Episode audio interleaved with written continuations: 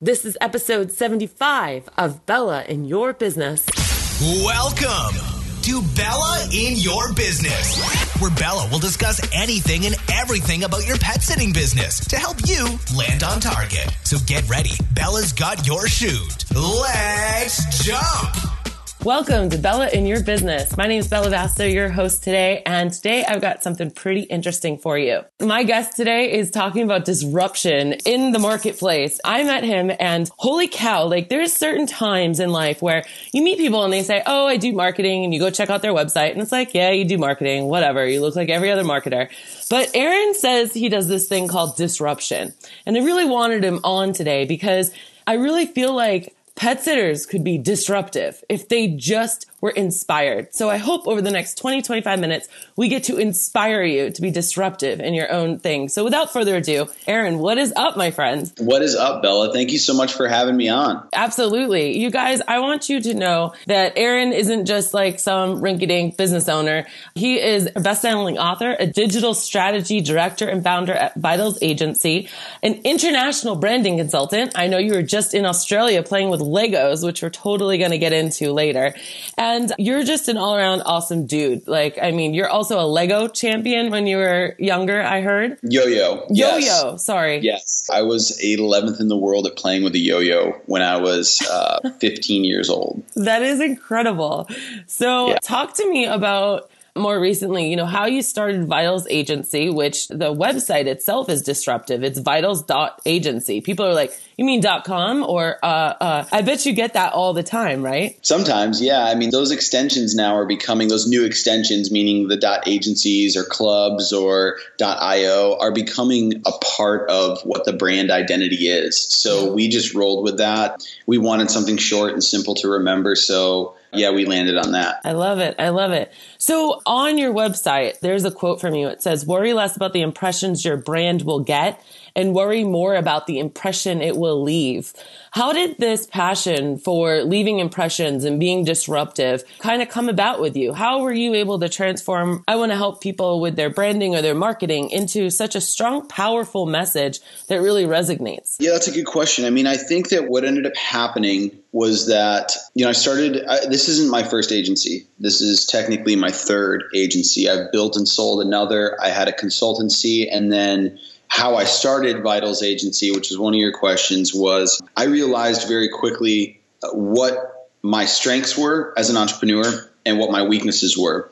And I believe that to be really successful, it's not so much diverting and subbing out, but it's really managing your weaknesses and finding other people that can lift you up in areas where it may be difficult for you to thrive. So I knew my weaknesses after my first go around at the agency that I had built. We had 30 employees you know, a 10,000 square foot studio on Central Avenue, a massive overhead. It was not the type of business that I actually was anticipating that I was creating. I didn't know what I was creating. But when I decided to kind of merge these relationships, and it wasn't just me, it was a collective decision between my two other partners, Mauricio and Aiden.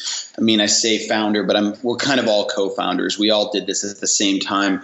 The focus was to create a company where the three of us collectively are way more powerful than we are individually. And that's what we've done. And this idea of being very, I would say, customer centric, so worry less about the impressions you're going to get worry more about the impression that it leaves. That to me is just like a fundamental belief in branding. Yeah. Um, so many people are worried about the vanity metrics of how many clicks and visits to my website am I going to get, and so on and so forth.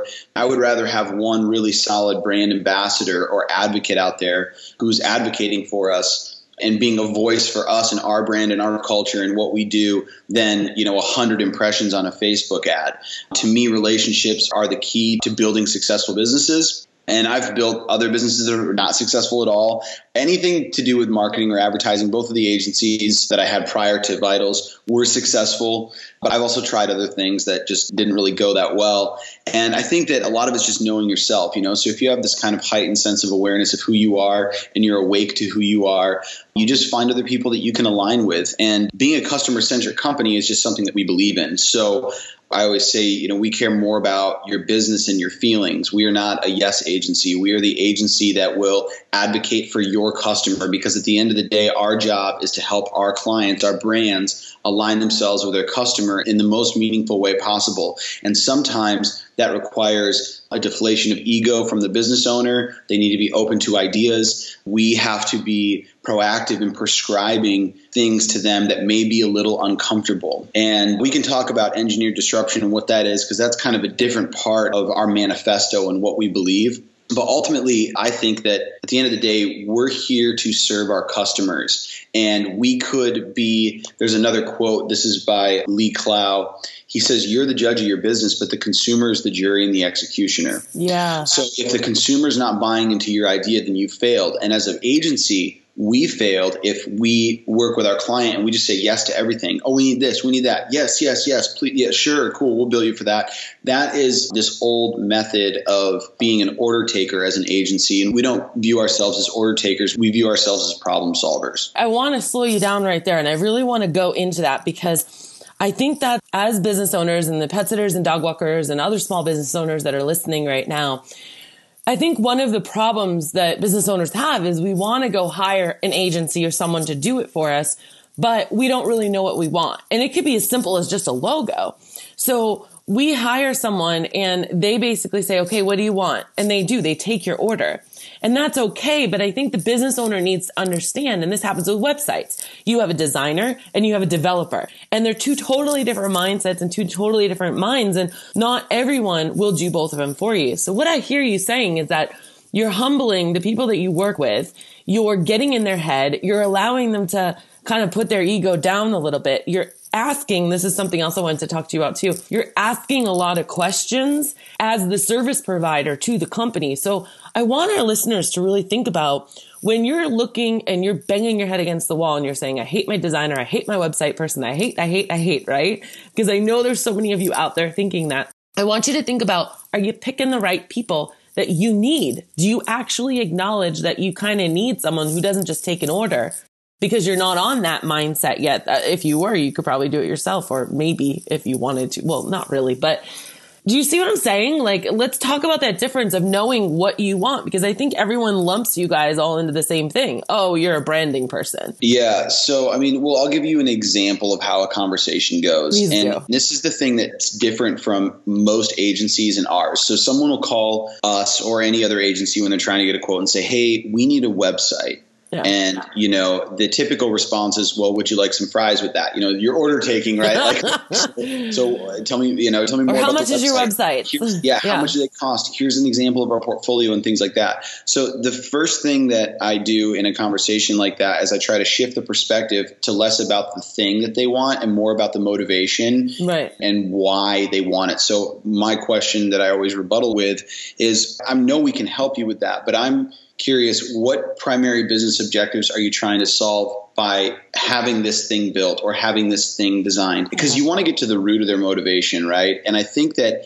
if you're looking for a good designer, that designer should understand what is motivating you to want to hire them. What is their true pain point? I think good designers, good developers, here's the thing. A lot of them to be honest are very introverted. They don't ask these types of questions and that's okay. A lot of them are tacticians. Yeah. and i would consider myself part tactician but also you know from a higher level i want to know more about why. Why do you want this? Because if i can understand the motivation of what's driving that decision as a creative person, it's my job, I feel, to prescribe other things to help them meet their business objectives. So, the most important thing that an agency or even a creative can do, and they're not trained to do this, this is something that differentiates us from everybody else, Yeah. from order taker to problem solver, is you really need to understand what is motivating people to want this thing because sometimes they just want to get from point A to point B, and that could be a revenue goal. It could be a certain amount of leads that come in on their website, or they want people to download their ebook, or they want vanity, like they want social media engagement. Who knows what they want?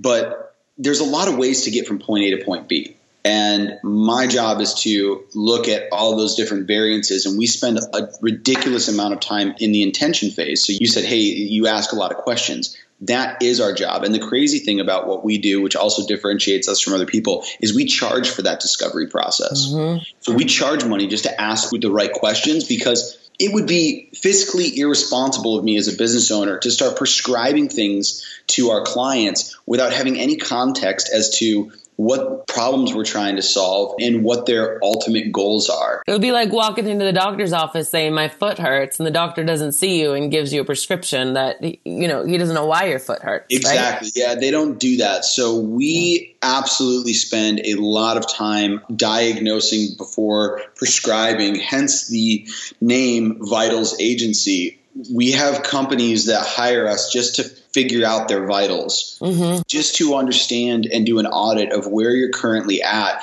and help them create a roadmap of where to go. We don't need to do every creative executable. We don't need to do every logo and every website. Right. To me, that is not solving the big problem. If I can provide clarity and alignment and give people kind of a vector in which to go in, it's going to save them so much time and money. That to me is more valuable than the manifestation of what we're actually creating. I love that. Aaron, that's so powerful. And what I'm hearing also translates to the sales process as I'm thinking of these pet sitters who are often a lot more expensive than say Rover or the kid next door. And the whole ask questions, it is, it's part of your sales process, honestly. But through that, you show people that that's why you're that valuable. And that's how pet sitter can do it. Yeah, I can walk your dog, but let me ask you, why does your dog need to be walked? You know, we're talking about design and creative, but this also is sales in a way. And I think the more questions you ask, the more people are apt to want are drawn to you because they're like, whoa, dude, you really care about me. Like you want to like really understand how you can really truly help me. Yeah. And that's it. I mean, if you can understand the motivation of why people are doing what they're doing, that's the first step in disruption. I mean, you, you kind of started with disruption and disruption's been this word that people throw around. It's kind of like a buzzword. It's starting to be a buzzword. And yeah. we're like, we don't want to be put into a box of like, oh, these guys talk about disruption like everybody else. But understanding what motivates people is yeah. one of the first steps in being able to create disruption in whatever industry that you're in. Yeah. So the idea is to yeah, to shift the conversation in your customer's mind from being an order taker to more of a problem solver. And how can I help you solve your problem? How can I help you live your life better, have more time to spend with your family, whatever their motivation is. I you know, I don't know what it is. I don't ever pretend to guess. I just ask them. Yeah. And I dig deep. I love it. I love it. I hope this is uh, resonating in our listeners' mind to know that you can look for more out there when you're looking for your designer, your web developer, your creator, your advertiser. You know, it's not just order taking. I want you guys to really get that. We're going to take a quick break, but when we come back, I want to talk about Legos because I'm really curious. I've never been a part of this, but I've seen this Lego thing. So we'll be right back. Are you concerned that accepting credit cards for your pet sitting business is too complicated or too expensive? Well, if you answered yes, I have good news. It's probably because you've not heard of Leaders Merchant Services. Trust me, Leaders Merchant Services makes accepting credit cards super easy and affordable for my business. They work with all kinds of businesses throughout the United States, and they have developed a special rate plan just for pet sitters like us. I know Leaders Merchant Services can help your business. I've even got a dedicated representative to speak to, and he's always happy to share valuable information. Working with Leaders Merchant Services is like having a friend or family member in the credit card processing business. If you want to know more or see how much they can save your business a month, go to jumpconsulting.net forward slash credit card. That's jumpconsulting.net forward slash credit card so I can personally connect you with my specialist.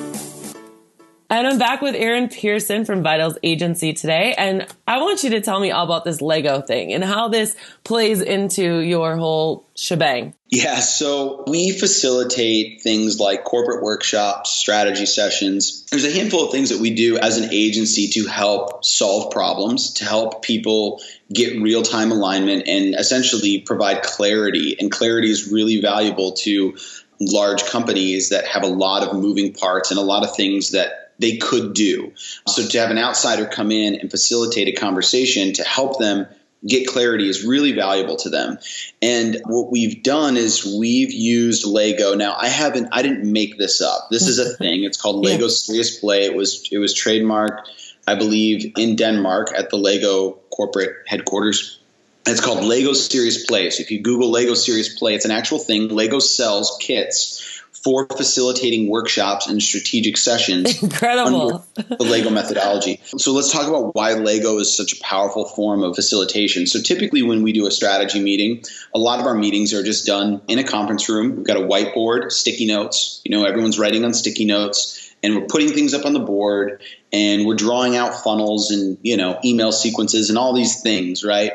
The problem with this method of facilitation is that there's typically only a few people in the room that are really kind of voicing their ideas. They're like the CEO and the CMO, right? And then everyone else who's kind of in the room, they're kind of quietly listening and like maybe interjecting when they can, right? Yeah. So there's not 100% participation in the room. That's one of the first problems. Number two is that they're really only focusing on visual and auditory means of communication. They're looking at words and they're talking as soon as you introduce an item like Lego or even clay or any sort of objects, you add this new form of communication, which is kinesthetic. So now you're able to take this thing that you build with Legos and you're able to explain very complex ideas just through the build itself. So the Lego guy is standing on a flat piece, and this flat piece represents my department, and these pieces over here represent this. And you're able to communicate these ideas much easier and a lot deeper because you have this model that you built to look at. So this does a few things. One is it opens up this more enhanced form of communication because they're looking at something. Number two,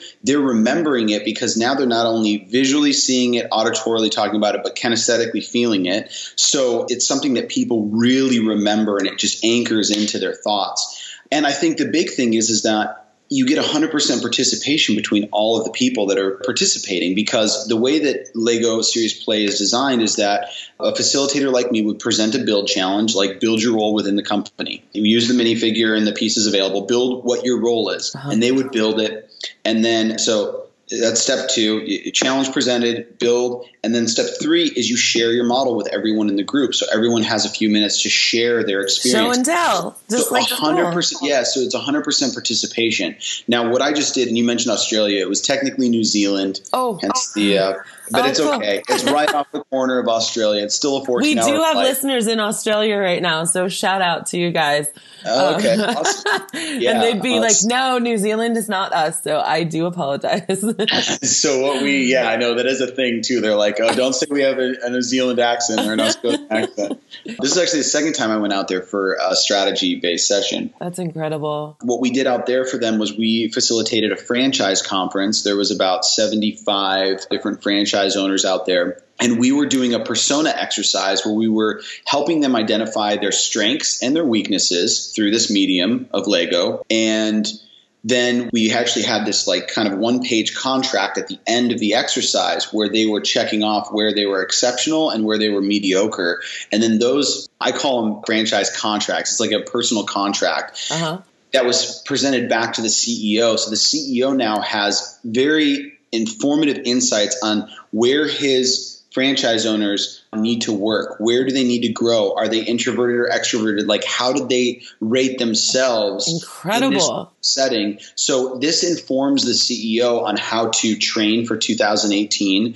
what other types of speakers and people he needs to put in front of his franchise owners to set them up for success. Uh-huh. So we could have just gone in there and said, "Hey, what are you good at and what are you not good at?" Yeah. We wanted to go really deep with this, and not only that, we wanted the experience to be positive for the franchise owners. So instead of going in and say, ah, you're not good at this, you need to work on that. Mm-hmm. This is the way for them to do their own self discovery. And self discovery is the key here is that we're facilitating these conversations to happen internally. And then we are essentially synthesizing that for the CEO or the top level person to then create a better brand experience for his franchise owners. Because the brand isn't just externally from your customers, it's internally on your employees. I mean, there's so many aspects to what a brand is, right? But what you're saying right now is so twofold because you are also creating that exact experience of your own brand coming yeah. in. And I mean, these people are never going to forget the day that that American came down here and had us play with Legos. And I got to like, they will never forget that, you know? And I just think it's so incredible because it's a universal lesson. It's like, what kind of experience are you creating with an intention to wow your customers. And it can be called disruptive. It could be called many things, but I think that's just, I, I, want you guys as you're driving, walking dogs, doing laundry, meal prepping, whatever you're doing right now, just like think about that. And if you're liking this, I want you to comment back so that Aaron knows that he's spending the past 25 minutes inspiring people. Aaron, I could talk to you forever and ever and ever.